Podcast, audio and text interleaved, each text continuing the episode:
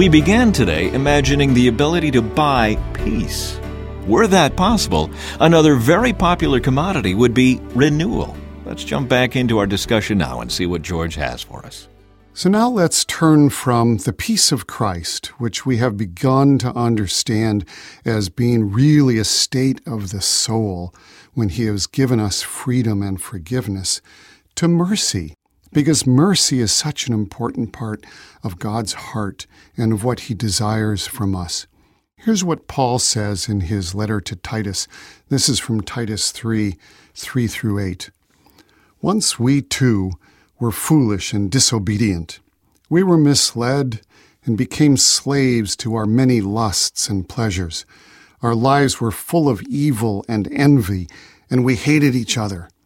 But when God, our Savior, revealed His kindness and love, He saved us not because of the righteous things we had done, but because of His mercy.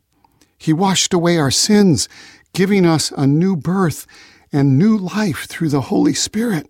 He generously poured out the Spirit upon us through Jesus Christ, our Savior.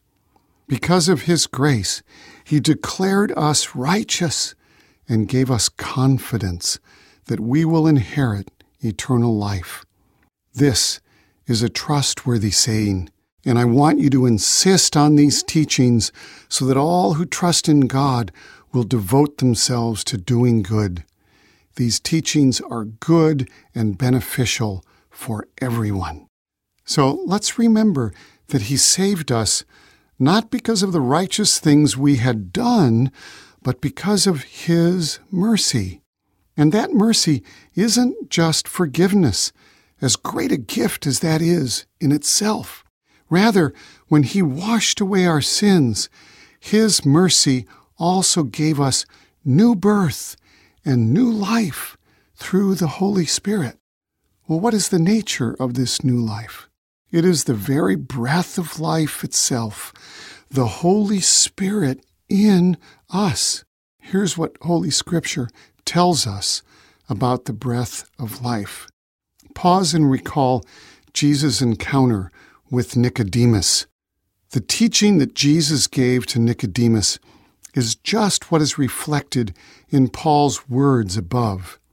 And just as in the Old Testament, the Holy Spirit there, Ruach HaKodesh, means breath holy, so in the Holy Spirit, Holy Spirit, pneumatos hagio, also means breath holy. That's the Greek. In both languages, Hebrew and Greek, the word for spirit also means breath. In Genesis, it says this Genesis 2 7. And the Lord God formed man's body from the dust of the ground and breathed into it the breath, ruach, of life. And the man became a living person. So think of the image of a child when it is born, and this recalls Jesus' discussion with Nicodemus as well. It hasn't breathed when it's in its mother's womb. When it is born, it takes breath, and then it can live on its own.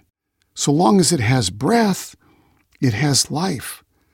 Jesus told Nicodemus that to enter the kingdom of God, to be saved, he had to be reborn of water and the Spirit. The new life Paul speaks of here is just that, that breath of life. And now recall Psalm 104. O Lord, what a variety of things you have made. In wisdom you have made them all. The earth is full of your creatures. Here is the ocean, vast and wide, teeming with life of every kind, both great and small.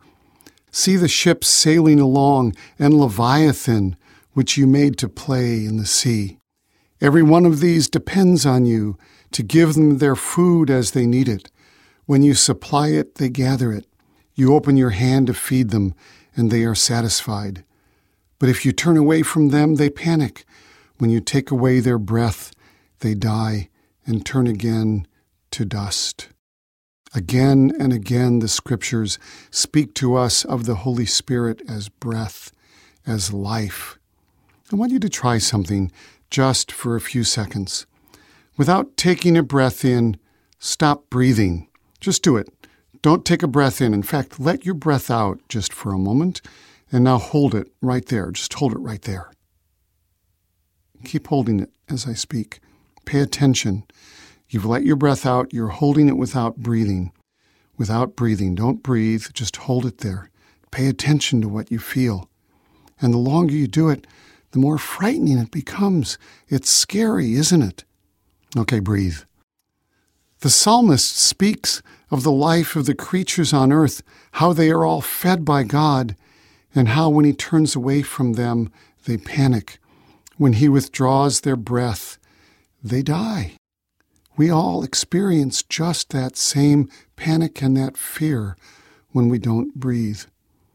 As a young baby coming out of the womb cannot live on its own unless it breathes, so we cannot live in relationship to God without the Holy Spirit given to us, without the holy breath that we breathe, and without the Holy Spirit, the holy breath, we have no peace. You see how these are put together, how they are connected. Without the Spirit, it is like what happens when we stop breathing. We get anxious, we become frightened because that which gives us life has stopped. The peace that we do not have in this world is because we do not have peace inside.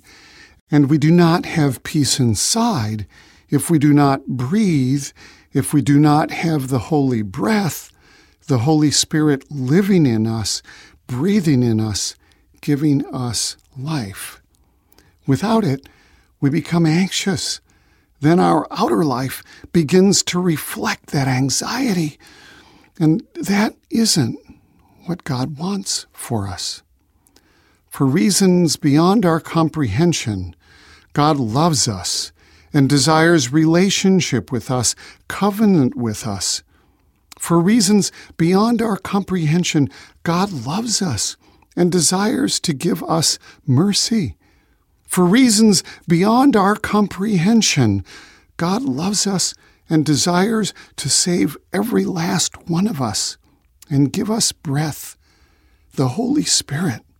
We will never fully comprehend why, but all we need to do is say, Yes, Yes, I would like to breathe.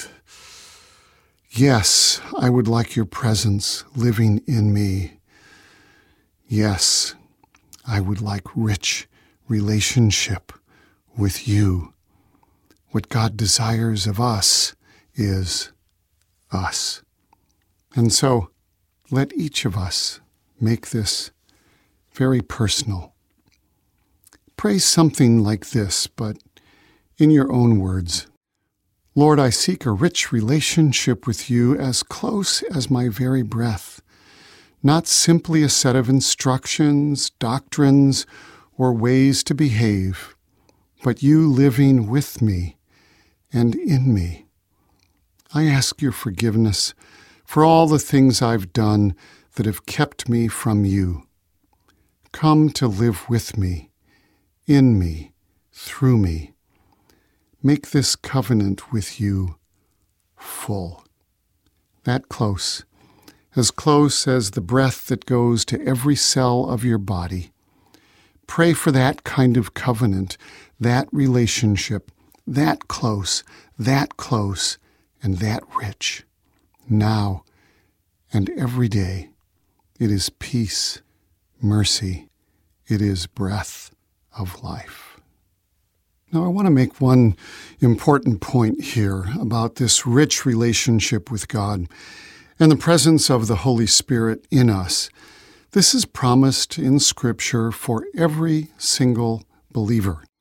And yet, it's also true that many of us have grown up in denominations where either the Holy Spirit was heavily emphasized or not.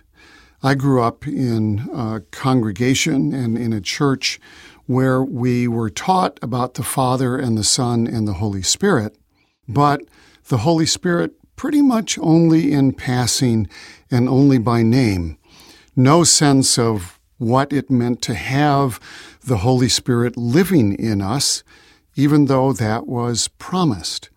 There are other kinds of congregations that people are raised in or join where the Holy Spirit is a primary focus of all of the activity, the presence and supernatural activity of the Holy Spirit, whether that is in tongues or prophecy or any other of many miraculous gifts mentioned in Scripture.